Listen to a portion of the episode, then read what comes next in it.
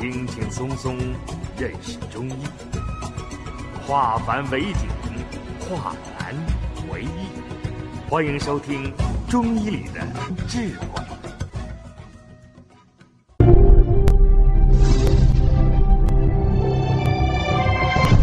下面我们开始讲课。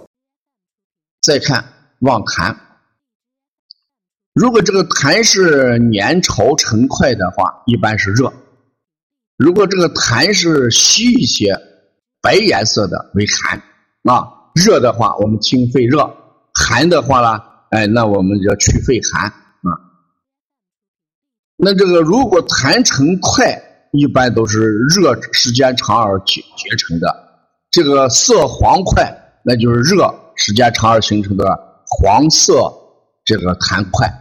如果是色青块，一般是寒痰痰中带沫子的时候，我们考虑风痰啊，风痰啊，这个呃风寒症，那要祛风嘞，要加一些这个祛风的穴位，像我们的一窝蜂，嗯，像我们的风市啊，风府。啊，这些都是祛风。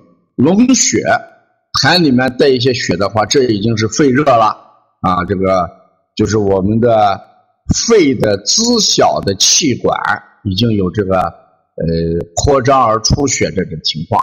有的时候我们叫肺络而出血啊。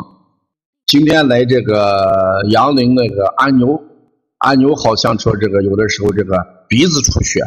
有的时候这个大便出血，那这个孩子整个看起来还有点燥啊。但是痰中没有血，如果痰中有血的话，我们要考虑肺热啊。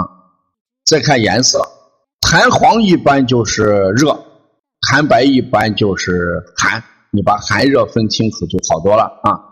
一般的话，痰主要是代表的还有热